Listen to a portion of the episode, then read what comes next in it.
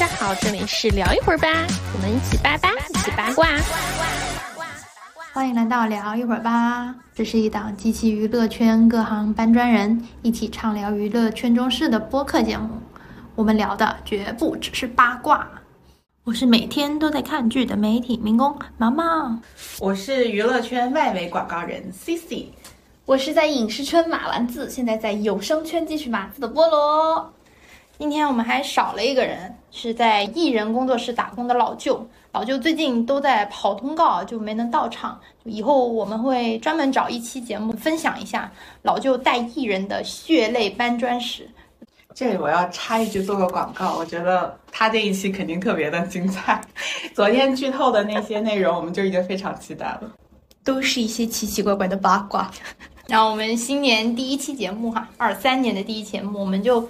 作为一个好的开头，我们就从身边最熟悉的事情开始聊，就是我们的工作。然后我们都是在娱乐圈内。多多少少有一点关系的这么一个从业者的身份，然后我呢是从大学的时候就在纸媒实习，然后接着在自媒体、网媒，然后现在在数影音平台，然后工作以来一直都是在娱乐这个圈里工作。这些年呢，那说实话，要不是没钱，也不知道自己能干什么。就这份工，我也是不干也罢，实在是有太多的槽点了。你们也会有这种感觉吗？其实我一直以来都在做跟商业化相关的工作，就是所谓的广告人，就跟媒体也是非常沾边的。然后就刚开始入行的时候，其实在做策划，后来又做一些招商，然后现在又在做一些项目的那个执行。然后基本上都是在围绕着就是像娱乐圈啊，就包括一些 IP 影视综 IP 这种内容，包括明星达人这些人来做事情。然后虽然就是现在我可能没有直接接触到娱乐圈了，但是我的很多的旦夕祸福都跟他有着非常紧密的联系，有点拿着三千块钱工资操着三千万那种心的感觉。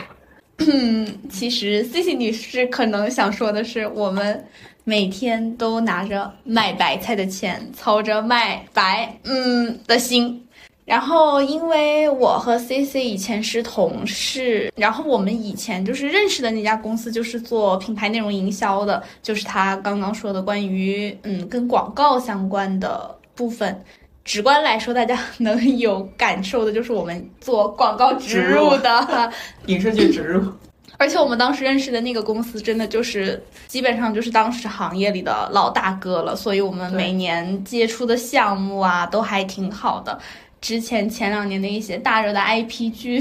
里，广告的生意几乎都是我们干的活。可能大家在看电视剧的时候都在骂的是我们。对我主要负责的部分就是在剧本里找一些场口，可以把产品啊按照品牌的要求写到这个剧本里。所以我在这个过程中会接触到很多环节里的这个人，比如说是要过制作方，就是影视剧的制作方的商务。然然后我要直接过编剧和导演。如果我们那场戏里是要有比较有稍微有名气的演员，需要跟我们这场戏的品牌有一些互动合作的话，也是会要这个脚本过演员方，所以我才能最终确定这个拍摄本。这还只是可能只是我们最初的第一步，因为到了真正的拍摄现场的时候，我们能不能按照这个定的稿子去拍，真的是。只有天知道，要看导演和演员的脸色。对，所以我们最终呈现的效果，其实我们心里是整个过程都是很忐忑的。所以，在我和 C C 就是在这个来来往往的过程里，就对娱乐圈的这些人也接触起来也是有那么点子心得的。然后，但是我现在的工作呢，就可能是从影视娱乐圈的这个部分，到了现在稍微被大众有那么一点关注度的有声的圈子里，在当编审。继续码字，然后就是跟配音的监制啊、导演啊、演员们啊一起工作。其实大家都是在娱乐圈这个圈子里摸爬滚打了很长一段时间。要吐槽的事儿实在是太多了。因为毛毛是跑娱乐线的嘛，不如从你自己开始先吐槽。我吐槽的话，因为我我是从媒体视角跟制作其他的流程又不太一样。一般做媒体的话，其实不管明星也好，团队也好，就大部分都是会比较有礼貌的，因为他是需要你跟他写稿，然后要说好话。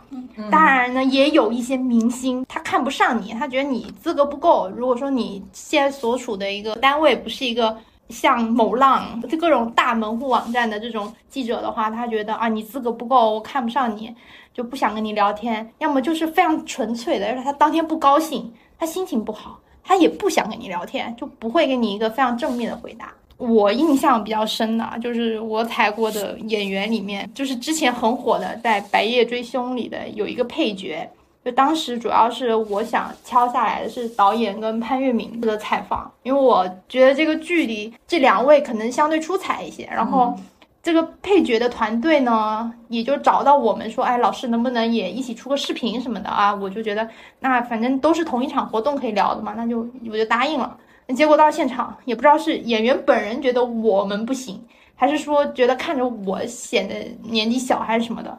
我问一句他答一句。就真的只有一句回你的，然后多的就不愿意再说了。我以为他这个人就这样吧，那结果我在一旁就等潘粤明来的时候，他就接了一个电话采访。我没听错的话，应该对方是个报刊记者，对他就非常热情，说了很多的话。然后我大概听了一下，也是聊一些角色演出啊，包括这个角色理解啊，嗯，然后怎么演这个戏啊，就来来去去跟我问的问题也没有太大的差别。然后包括答的内容，其实就是在。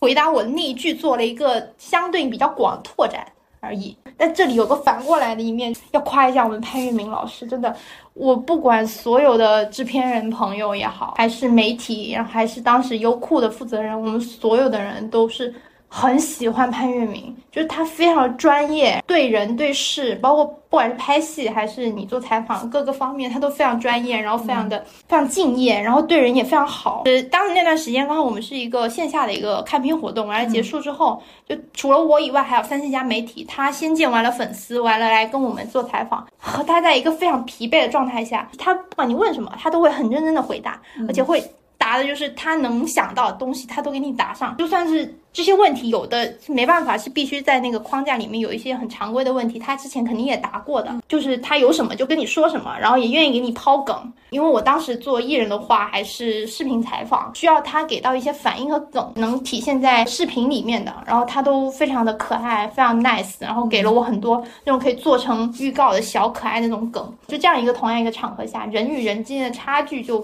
特别明显，对。我这里我要说另外一个艺人，这是也是听来的，因为我有朋友在做电影宣传嘛，已经约好的第二天要去做采访，他头一天晚上去喝大酒，喝大酒，第二天来的时候都没有醒的那种，就是宿醉，晕晕乎乎就来了。你想，当一个人喝完酒之后，他很多东西都是不受支配的，而且他是本来的那个特质，他可能装都装不来那种，就是。暴露出来了，对现场就特别不尊重，然后对于那个问题也是答非所问，就很不耐烦那种。就是如果把这个老师的名字说出来的话，那就嗯，跟他在荧幕前的表现还是差挺大的。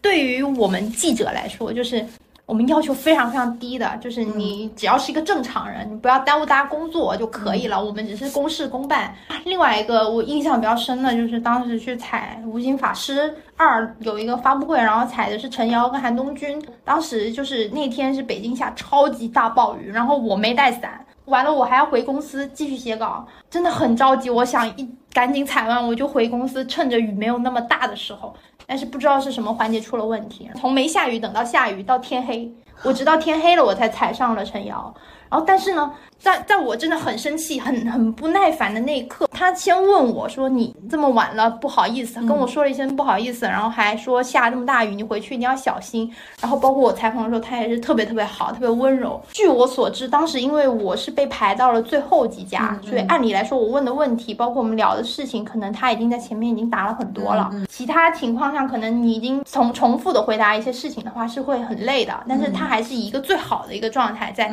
回应。应我，哇，我当时对她印象特别特别好，直到现在，就是有人问我说有没有印象特别好的女艺人，我都会把她排上号。就她长得又好看又漂亮，人还特别温柔，哇，我真的觉得就是这种这样的 DS，对这种艺人一旦出现在我的工作场合里，我就哇，你是神一样的存在，给我这种痛痛苦的搬砖生活有一种。带来了一束光。其实，你你就工作上遇到的一些事情，比如说我要去采访一个明星，他带给我的东西可能是一成的，但是体现在我的文字里，我可能真的会把他的缺点还是优点都会想去放大的。觉得他们好像在这方面就不太会算账，有必要得罪媒体人吗？其实没有必要，因为就口碑的东西都是口口相传的。感觉我们日常跟明星或者是明星的团队工作了之后，其实我们整体对这个人的标准不是说。我们在荧幕上看到他是多么多么的敬业呀，或者是多么多的贤惠，我们更多的是会在工作中通过我们去跟他们的接触，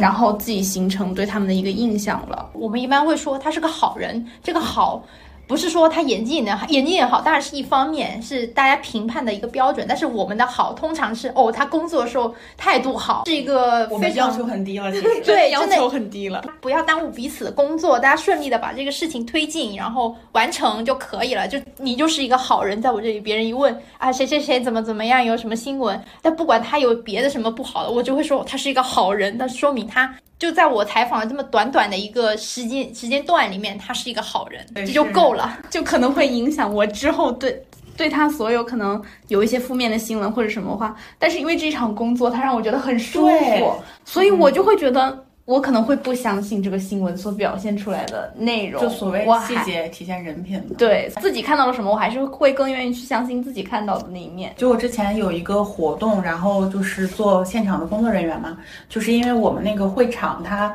呃从入口到后台的那个距离特别的长，就是相当于绕了那个会场整个一圈儿那样才能走到那个入口那儿。然后我就负责在后台接人，就把艺人带到他的位置上。然后当时给我印象特别好，就是真的杨子姗，她真的就给我的印象非常好，因为她见到我的时候，她穿的是穿的是高跟鞋，然后我在前面小跑着去开门，因为都是那种防火门嘛，就非常重，而且要很大力的那种，我就跑到前面去开门，她看我跑，她就跟着我跑。然后我说你不用着急，你慢慢走，没关系的，我在前面等你。然后他说那我换运动鞋吧，然后马上让他的团队给他拿出运动鞋，就在袋子里装着换了运动鞋，然后跟着我在后面小跑，因为确实是，呃，一人一波一波上台，然后就非常的时间很紧张嘛，就我内心是很担心他不能及时就位的，因为。就大家都知道，就是艺人他可能因为自己团队人多，或者是因为有一些塞车的问题什么的，会导致他可能没有那么准时的到现场。他看我着急，他会共情，就小跑着跟着我跑，当时特别感动，就对，就在这件事情上，我真的超级超级对这个人有好感。而且还有就是同场他们那会儿在宣宣传那个。赖猫的狮子倒影，男主是朱亚文嘛？嗯朱亚文也是，就是虽然他可能不说什么，但是他会对每一个人点头示意，真的真的太就是印象太好了那一次。我觉得明当然明星他有问题，但是其实现在我们面临更多的问题是在明星团队身上，就是我们会觉得这个工作让我很烦躁。很难以继续。其实更大的一部分是因为他的工作人员让你这个工作无法推进。其实我我我个人觉得，就是有一个，就是大家基本上现在娱乐圈的通病，就是拖沓，极其的拖沓。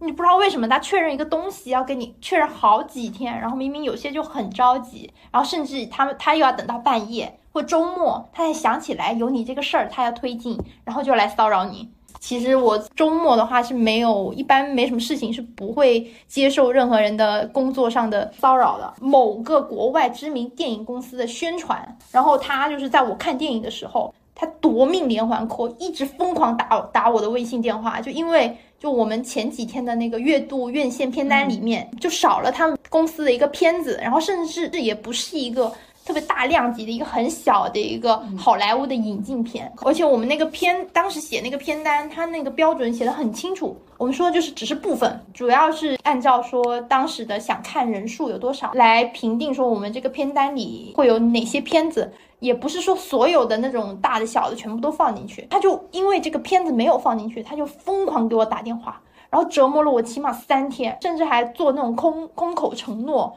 说你这次片单没给我放这个片子，那么我要买你们的广告位，然后说请你们来看片，然后说了很多这种话，然后说好，我说好，那我们周一再说行吗？然后他就非要骚扰了我两天，直到周一我问他这个事情什么说了，他就没有消息了，他也就没有了他。又没事儿，这个事情就过去了。那他骚扰这我这两天骚扰来干什么呢？就是想着骚扰我是吗？可能本来计划白嫖，结果发现自己哎白嫖不上，对但是他本来又没有这个预算。就是他是一个制作公司的的问题。我觉得明星团队会更夸张，就是稿子也好，嗯，就视频也好，甚至是采访提纲，大家会审核个五六七八层，就审核一个星期都有可能。每一次给你标注个一百个，就说你要怎么改怎么改，然后这个问题不能问，那个问题不能问，完了给你修改的时间可能就只有半天或一天，你明天就马上给我把这个东西给交回来，你就得改好，迅速给我们，呃，最后就在压榨我们。做合同也是，你像商业化不是有很多明星合作吗？嗯对，就是我们之前跟团队合作，当时在做一个挑战赛，其实就是客户买他的形象去做一个推广嘛，然后需要他录一个视频，然后但是他这个形象如果没有他们的授权合同，是肯定不能上线的，就是平台管的会非常严。他这个合同就是他们的团队，就他的经纪人一直在拖，拖真的就是拖到。非常极限了之后才给我回复，差不多一个星期的时间，你一个星期你连个抽空五分钟看合同的时间都没有吗？我不信，就真的拖到最后，然后极限上线，就每次跟艺人团队合作，真的，哎，都非常的让人崩溃，就是。客户又在催，然后你又有上线的压力，然后我们的职责又是必须要在规定时间内把这个项目上线，不然的话可能会开天窗，会给客户造成损失，给平台造成损失。然后你这个人，你这工作你也别想要了。今天老舅没来，老舅可能一说到这个事情，说到艺人拖沓、明星团队拖沓，他会更生气，因为他就是明星团队 对，他是明星团队中的其中编外一员，他每天更痛苦。一个事情往后拖拖拖拖拖拖，无限拖，然后甚至会迎来就是比如说有一些电视剧，它突然就定档了，平台是等到定档前一天，或者甚至定档当天才告诉你，我们这个剧马上就要播，今晚就播，你马上给我做物料，马上给我做宣传语，就这些东西都是非常的临时，然后压榨的就是我们这些搬砖人。就感觉其实很多艺人团队、艺人工作室不是很会工作那种，他们太随机了。其实有很多东西你都可以提前做规划。就是我们，你像我们这种在互联网、在媒体或者是上班这种职业的打工人，都是有我们自己的一个工作的体系和系统的，就是我们有流程的。然后我们可能会提前去做一些准备，就以防万一你到时候调用不到人、调用不到资源。但他们就不会，他们就非常的随意。我想要就是马上就要要，哦，你说到我想要马上就要要这个事情，让我想到了之前跟某大说视频 平台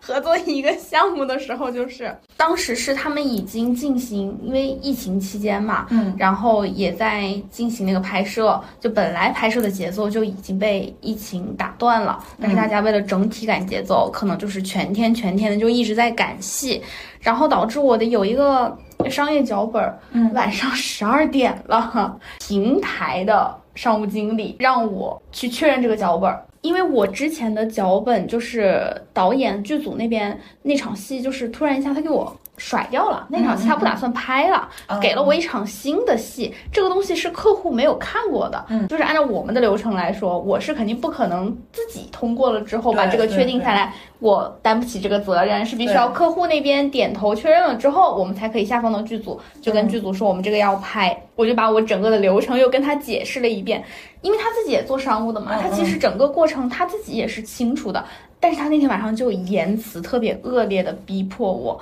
我就一直站在我们公司的角度，我就跟他说这个肯定不行，嗯而且十二点了，就是老板啊、领导啊什么的嗯都睡了都已经休息了，又开始给我打电话，电话轰炸我。就我俩开始就一直在群里 battle，电话轰炸完之后，可能大概一点钟的时候，我就很明确的跟他说，我说我就是我最快速的就是明天早上，我立刻把这一场。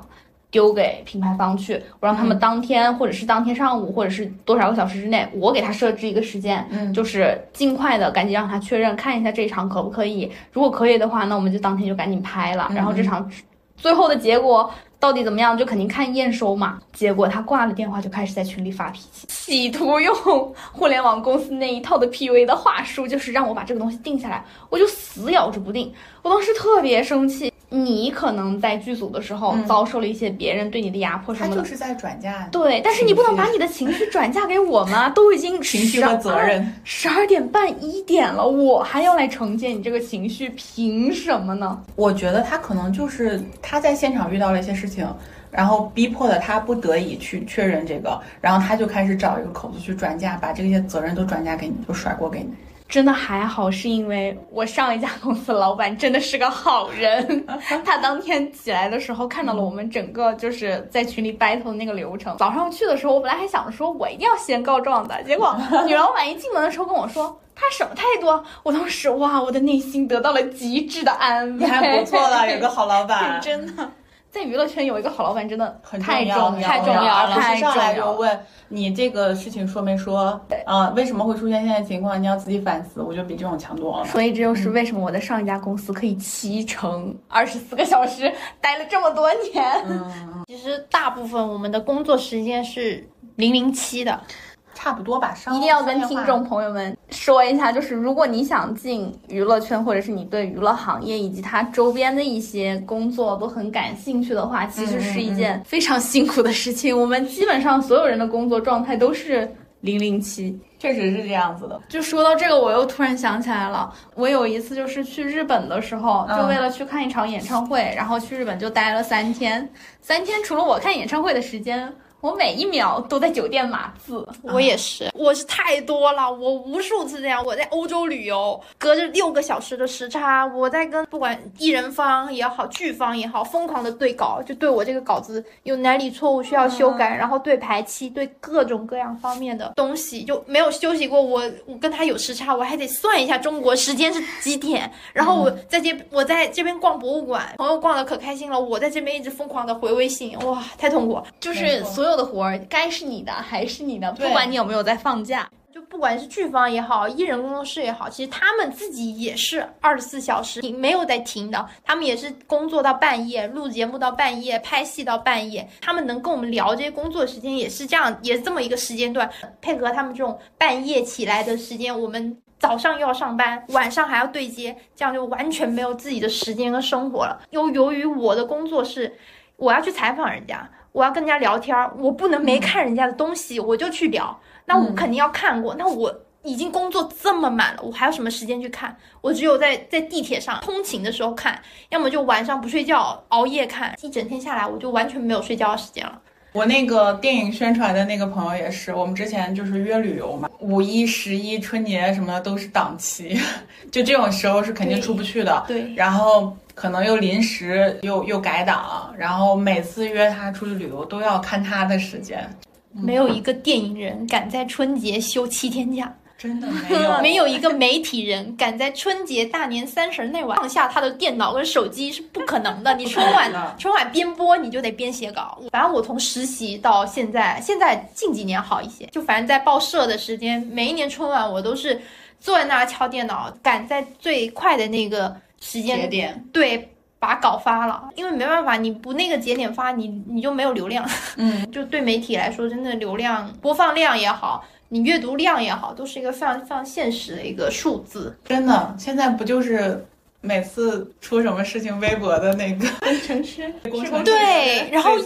艺人还写稿子的也很惨。对呀，就是他们非要在周末大好的日子里出一些意外，公布一些恋情，这就是我们最烦的时候。就是你你明明在睡觉，我还得爬起来。所以希望大家能够多多包涵这些背后默默工作的人吧。就是像我们这种电视植入什么的，那我们也是没有办法，我们所以不要骂我们。对，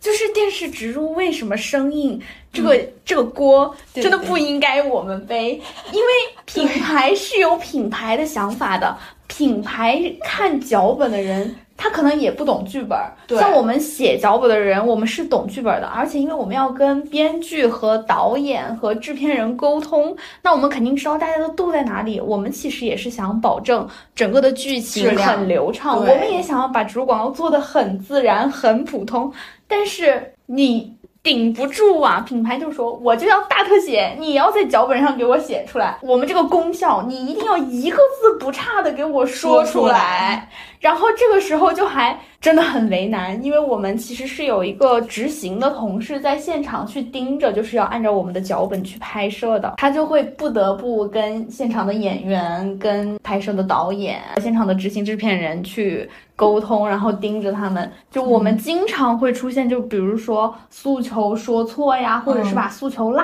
下的这样的事情，那我们后面可能就大家知道。一场戏下来，就是可能会要切换很多个机位，嗯，或者是嗯要拍摄很多遍的，嗯，然后我们可能就只能捡着这样的机会，然后在现场执行的同时，赶紧去跟他们在现场做一些沟通啊，安抚人家，做一些公关的行为，保证我们这场戏才能拍下来。我们基本上一个脚本跟客户那边定完，然后再去找。呃，剧组那边定，我们可能中间需要十几个来回，真的是一件非常耗心力和耗人的一件事情。就是可能大家对于这个行业不是特别了解，就是我们要先看剧本。我们两个算是很有良心，希望能够写的生动自然，但有的时候真的是硬件条件不允许。这个这个剧本里面，我们会先去找合适的场口，然后如果要是比如说剧方说我这个场景正好是在我关键情节的转折点上，那我不能。有突然就是有商务植入的出现，这样会破坏我整个一个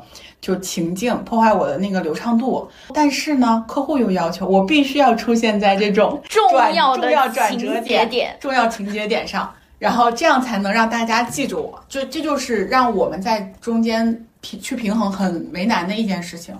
而且所有的剧集植入都是先松后紧，就是我们前面沟通的时间是挺长的，但是。呃，一旦到拍摄的时候，他很有可能就是导演甩戏了，就是这场我不要了，或者是我临时演员不配合了，然后嗯就拍不了，那我们可能要马上去从别的场口里再去找那个合适的一些情节再去写。所以其实对于我们来说，就是工作量真的很大，对，就是很而且非常的就压力很大，有很多情节其实你很难。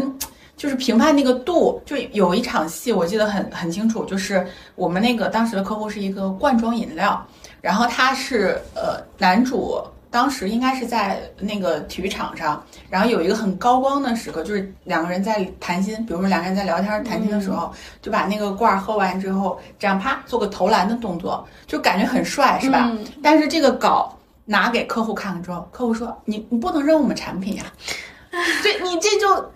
很矛盾，因为那个其实代表了男主人公的一个情绪的一个点，他在那个时候选择投篮，然后又进了，那个是他就是内心的一个，就无论是情绪的表达也好，就这个人人设的一个体现也好，就都是能够很从这个细节去反映的。但是客户不同意，所以其实我们都会。把大致的整场的剧情，就是前后是一个什么样的剧情，必须要跟客户说清楚，全部都要用文字表达出来，然后告诉他，我们给你选的这场戏其实真的是很重要的。刚刚 C C 说的那一点，就是比如说进入了拍摄期的时候，嗯，因为他们一天就可能会分 A、B 组开始拍，所以它的进度会推进的非常快。我们要先根据他们之前已经先收集他们已经拍摄掉的场次，对，然后再去看剩下的。那些戏里，我们有什么可以去捡漏的部分？对我记得特别清楚的是，有一场戏，好像真的是一场水戏，只有五句话，最后我写了一大段儿，不算是太重要的部分，我在里面加了一些稍微的，嗯，加了一些情感在里面。对我们还要对那个情感，对那场戏去进行包装，要跟客户说这场戏特别好。虽然它不是重要的情节转折、重要的情节点，它但它可能体现了这个人物的人设。就一定要把产品跟人物绑在一起。其实我们做植入广告真的很不容易的。这两年主要是因为某一些品牌，就是我们所有植入人都恨的一些品牌做的这么生硬，所以现在就是他们审片的时候。广电可能会直接对植入提出了一些部分，就一些要求，有一些品牌甚至它的植入的需要改的，可能好几页纸。怎么说呢？就可能是这些品牌，嗯，应该该有的，该有的，就已经是生硬到了连上面都看不下去了。对，审核的时候它是可以有权利直接咔掉的。是的，所以我们有的时候验收的时候，它那个情节不过啊，就是或台端也会审嘛。嗯，网端、台端都会审。那如果是是上面要求说你过不了，那客户你损失的一个片段，那客户会不会说让你再加或者再从什么渠道再去补，肯定要赔偿的。还要再做一个赔偿？可能会是在下一步我们要合作的影视剧里做一个类数量的赔偿，或者是就是直接哎尾款，那我们就再聊一聊。有可能你缺的是一个很小的场景，但是你在下一部戏补，你就要补一场正戏，就会。流氓，就会跟你开口要更多的。你像我们现在也是，就是你在做这种权，就是商业化权益的话，就有很多时候它是溢出资源没达标，客户说你溢出资源都已经承诺给我了，你不达标的话，你就要赔偿我。就现在真的很多品牌在做这种投放上的时候，真的很无耻。我该得的我也应该得，你都溢出了，但是溢出了你也答应了，那对也是我该得的。对呀，就是能蹭就蹭啊。现在怎么说？现在不管是商务，就是这种商务资源，就是有时候其实能谈到是非常非常难的，很难去推进的。商务资源真的很难，而且像不红的、不知名的一些八十八线、十八线的小明星，想要碰一个商务类的资源，他们真的会很努力的去争取。但是你一旦成为了流量，品牌爸爸们蜂拥而上的时候，流量会嫌弃品牌。我印象最深刻的就是。一部平台的 S 加的剧集，有品牌，就是甚至是这个艺人代言的品牌，他就是想说跟着艺人来进到这个剧组里，然后希望他作为代言人可以跟这个品牌有一些互动。艺人方是直接拒绝的，嗯，这个其实已经是在植入在剧集里已经做的很。就是因为大家做了很多年嘛，所以这个时候其实这个行业已经很成熟了。嗯就说既然我们是要跟艺人合作的，那我们可能也是会给到艺人一部分的分成的，他是可以拿钱的。但是艺人这个时候都不想进行配合，甚至是他代言的品牌，真的会有这样的情况，还蛮多的。就是角度不同吧。比如说我这个人，他可能我这个艺人可能比较看重我作品的质量，或者是说我的一个商业价值。他可能会觉得我在剧里面去带这些品牌的话，就有可能会拉低我的商业价值，有可能会让我的作品不完整，对吧？他可能会从这些角度去出发。我觉得这个东西完全是跟他个人的一个设定，或者是他将来的一个路啊、都有关系。那如果这个人如果要真的是走那种演技咖，靠作品说话，其实我觉得可以理解的。如果他真的就是那种流量需要赚快钱，哎，那他可能会。但是我之前我我之前有一个项目，就是嗯那种网剧，稍微会偏无厘头的那种，嗯所以我会直接把广告词可能会稍微写的硬一点，既符合这个作品的调性，然后你也可以靠演员自身去演嘛，就是嗯整体的配合中，这这这部戏里面，我可以实名你实名实名，夸一夸张雨绮小姐姐吗？就是我写的这么硬的台词，嗯，她一个字不差，全都给我说出来了，全都给我演出来了，按照我的脚本，我当时就觉得，我爱美女，美女一定要红，美女一定要多赚钱，她值得。我觉得真的就是像这种宝藏的团队明星啊，这种真的是很难得。就对于我们这种相对边缘的来说，就他的一举一动可能真的会波及到我们的一个工作。嗯，因为当时是已经开机了，我们之前写的十场戏吧，品牌的十场戏，好多就告诉我们剧本重调了呀什么的，就我们得现找。嗯，然后直接给我分了一个编剧，专门对这个商务对这个戏的商务。不错啦，那这个剧组还是很还是很负责任的，因为其实拍戏不管什么剧啊，就是电影也好，你这个剧本你随拍随改，这种是很正常、再正常不过的事情。然后多方参与，有时候演员说我要怎么怎么改，然后制片人说要怎么怎么改，疯狂的就在就根据这些各方的意见，然后导演突然又说我今天要怎么改，对甚至现场你边拍我边给你改，你就得你就得蹲在那儿就在那改。就这这种有时候是根本就控制不了的，可能我觉得可能也跟就是娱乐嘛，娱乐本身还是跟部分的艺术那种艺术思想挂钩的，就是大部分的人都觉得自己有艺术的那种自由嗯对，有那个自由感，所以就体现在了工作的方方面面上，你每一个内容都不按你所谓的计划而走。都是会自己想要怎么样，对吧？比较随心。也可能是因因为就是大家所谓的这种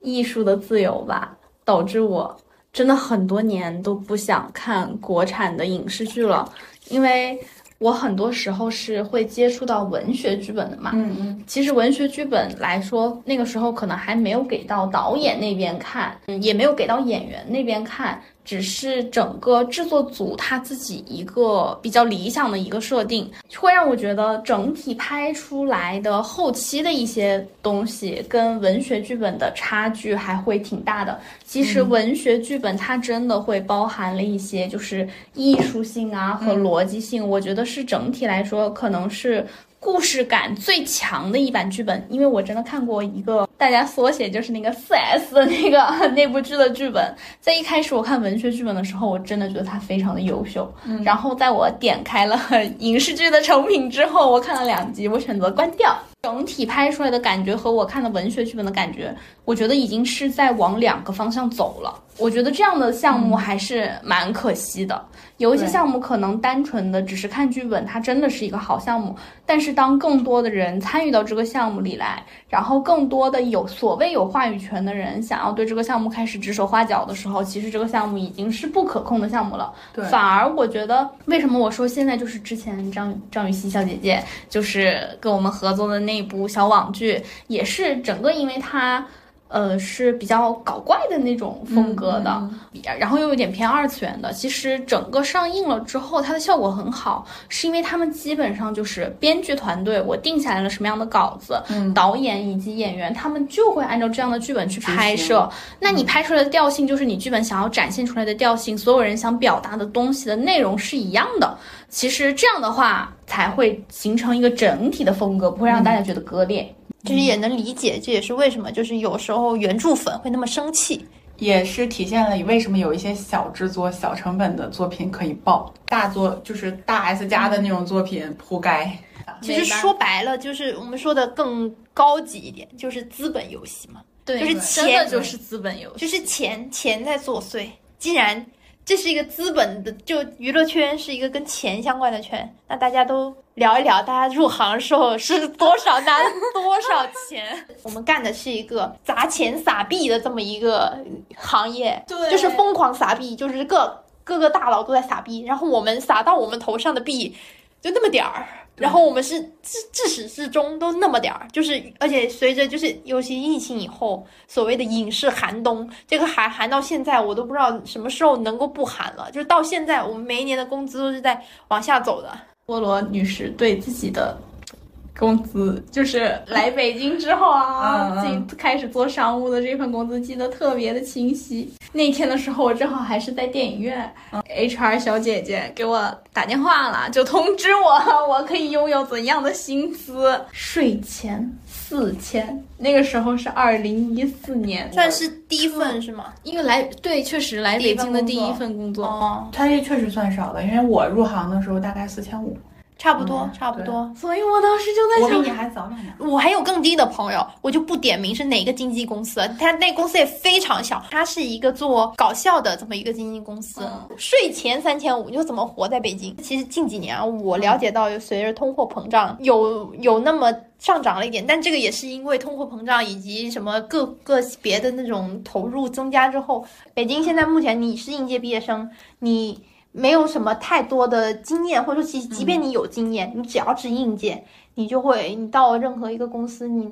的就不是平台，就是普通的这种营销公司也好，艺人公司也好，基本上就是五六千这么一个水平。你但是你想想，我当时在的那个公司可是植入行业的老大，他都只给我。四千都一样的，你不管去哪个大公司，我甚至还挣扎过。其实说实话，现在这种娱乐公司它水分非常大。我说我是行业龙头，就这也不点名，就是有几位就是自己说自己是。国内内娱内娱老大，内娱的 SM，内娱的 JYP，内娱的什么这些公司，就说自己是内娱的三大，他们实际上他们的工资也好，他们的自己实际的运营情况糟非常糟糕，根本就没有人家三大那个水平，肯定没有。包就就不管是人员到他们的执行到他们的各个层面，他们入职这个工资水平，他们给你开到的工资，不管你是有经验的没经验的，都非常的低。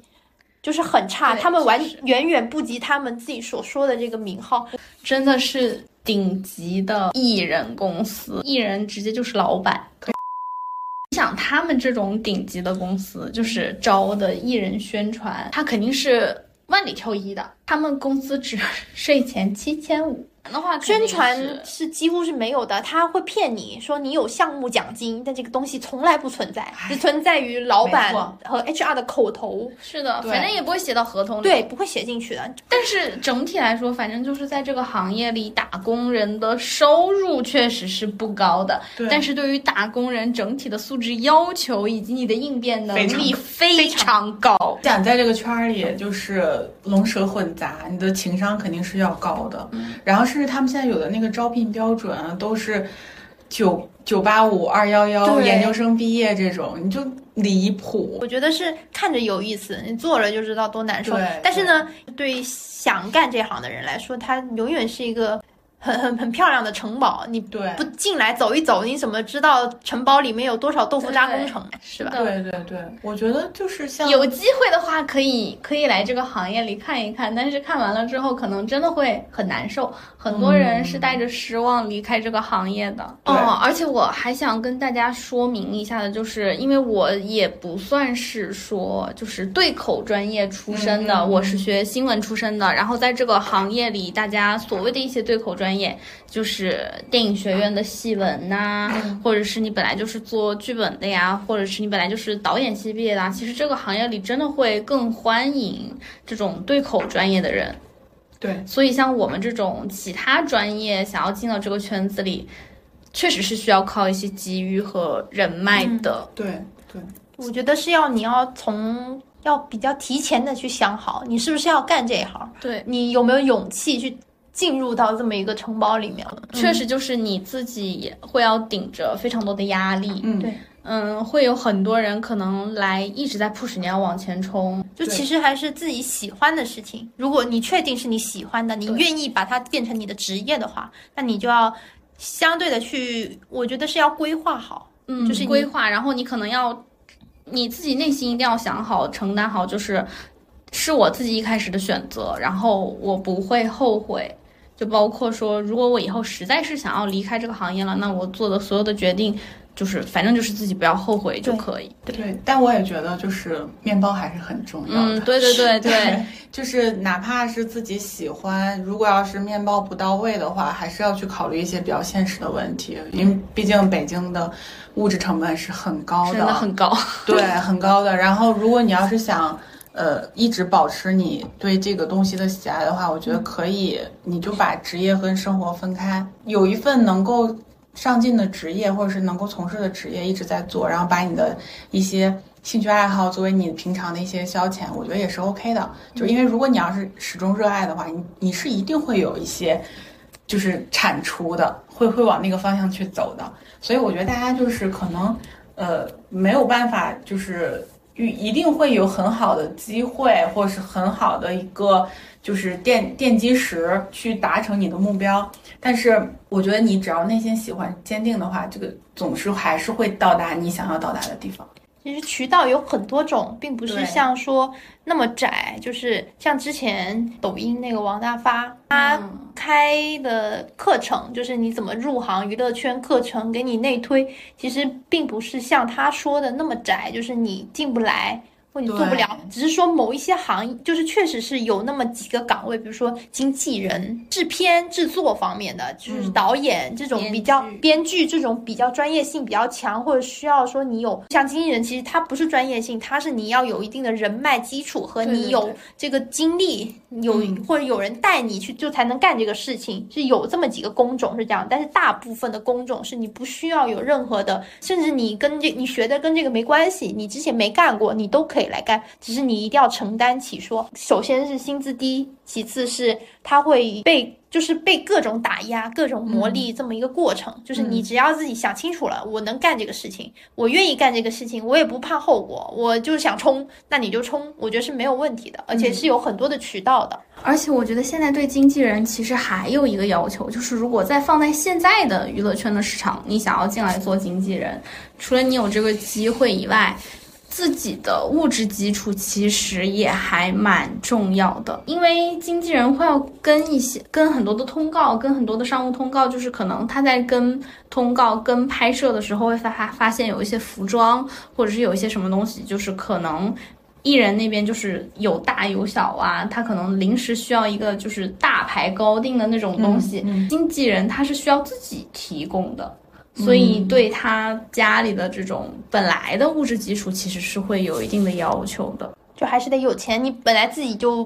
有钱有势有权，那你当然做这个行业就会更顺风顺水一些。是的然后其实我据我所知啊，其实蛮多现在经纪人，其实他们都是从我们相关的这些别的行业，就是在慢慢的转做成，他们有了渠道，有了人脉，哎，那我认识艺人，那艺人又说，哎，那你要不要来我公司？然后他就开始渐渐的从一从执行到再慢慢做到他的身边人这样子，其实都是从边缘开始做起的。也有也有极少数的经纪人是我一入行我就干经纪了，但是还是少了。那那种真的很少，大部分都是艺人，就是可能宣传或有宣传，或者是嗯。做商务，就是跟艺人有了一些接触，然后也有了一些了解之后，艺人确实是会对他们这种，因为你让他很舒适，他就会向你发出邀请，说你要不要来当我的经纪人？这样、确实，我觉得现在可能是这个行业慢慢的会变成这样子吧，就是因为之前的时候，像我周边的那些经纪人，还是在我的视角里，就是他还是一上来就做经纪人的，因为就是如果要是从什么助理也好、宣传也好做起的话，他可能没有办法去有那个积累，就是他可能本身确实是带了一定的资源过来的，嗯。然后他又有一个呃，就是。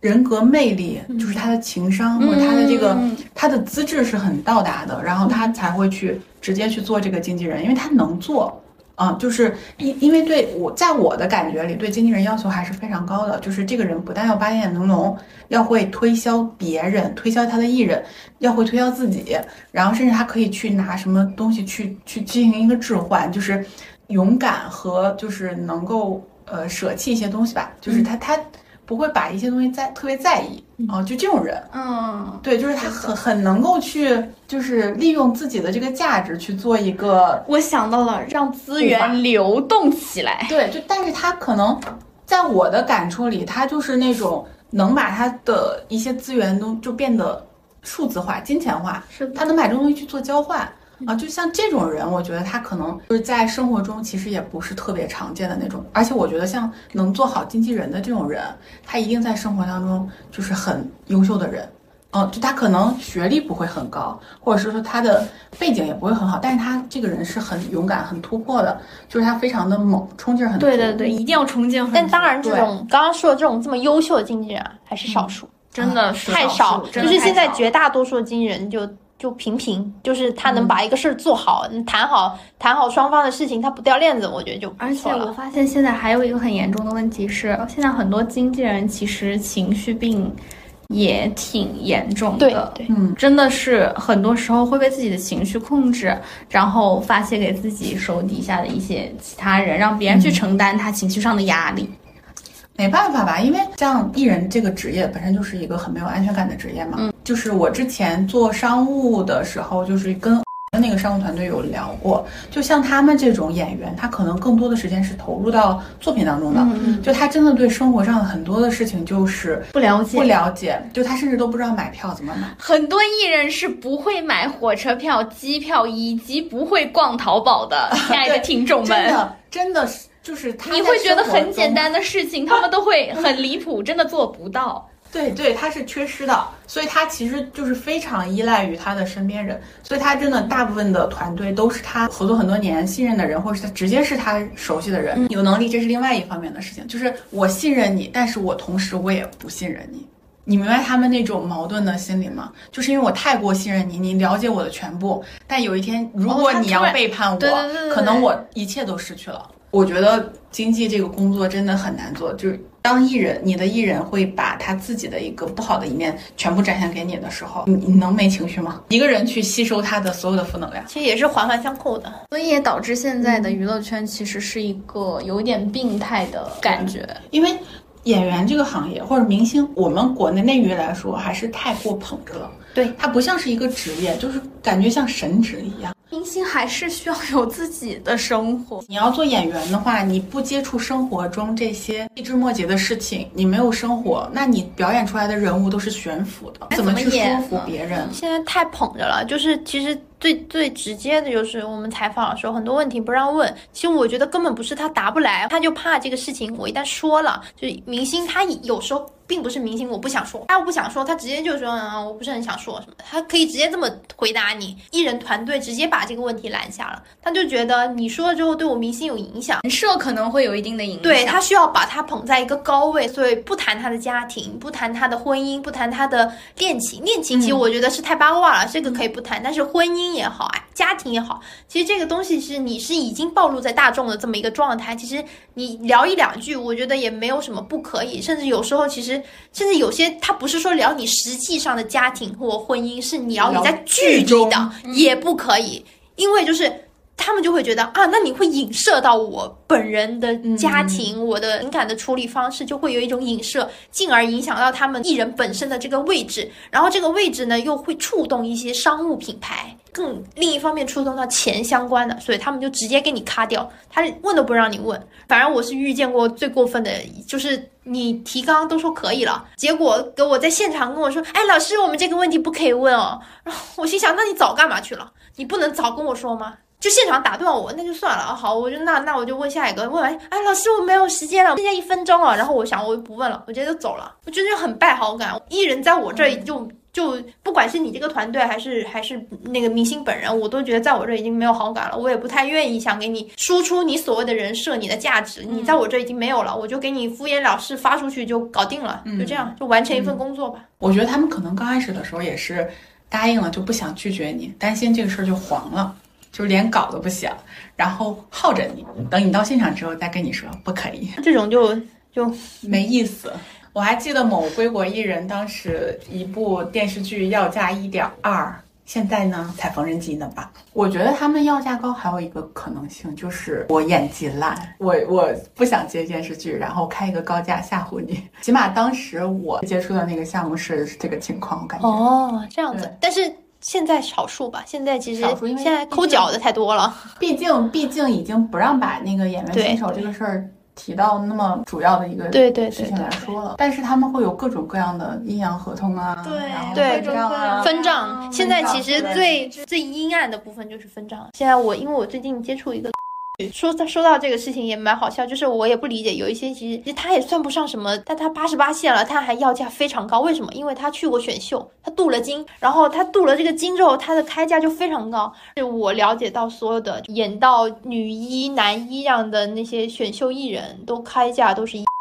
你也不知道他什么时候值的这个价格。小制作他就能越开越高，当然，但这个实际谈下，唯一跟他谈下来的唯一只有一种办法，他就是分钱。分账，你只能分账，不然的话你没有办法去把把这个预算砍下来。我觉得现在的经纪公司也都好不聪明啊，因为你想，他就算是有点名气，他觉得这个剧在蹭他的名气，但其实也是需要他产出作品的。这个东西其实本身最开始的初衷是大家相辅相成，我有好的作品找到你，然后你回馈给我好的演技或者是好的一个人气流量什么的，然后大家一起赚钱。但是现在就变成了，就是演演员好像就在割韭菜一样。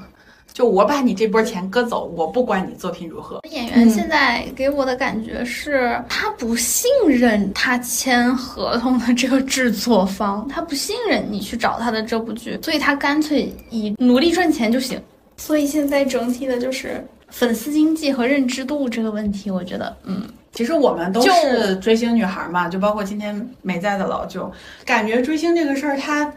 逐渐的被魔化了，在国内。嗯，我觉得追星就应该是一件很积极向上的，因为我追星就是一件，就是可以让我觉得把我一些不好的情绪啊，做一个缓冲，或者是让我把他们发泄出去的一个渠道，是让自己变得更好。我喜欢的明星给我树立了一个很好的榜样，我想像他一样，我自己更努力的在我自己喜欢的事业上去做一些付出，去做一些努力。我觉得更多的应该是。这样的一个精神上的一个满足，然后在你经济条件允许的情况下，你再去支持他。但是现在更多的就是中了资本的招，我就要为了他，我要去付出我所有的一些金钱，瞒着家里人，嗯甚至在我经济能力根本就不达标的时候，不说完全不让大家花钱，但尽量不要花钱，毕竟你的偶像比你有钱多了，我真的就是大家不要去担心，就是自己的爱豆过得有多惨啊什么的，除非你本人真的是一个富婆，你家就非常有钱。嗯，但是如果大家都只是普通人的话，我觉得更多的还是专注在自己。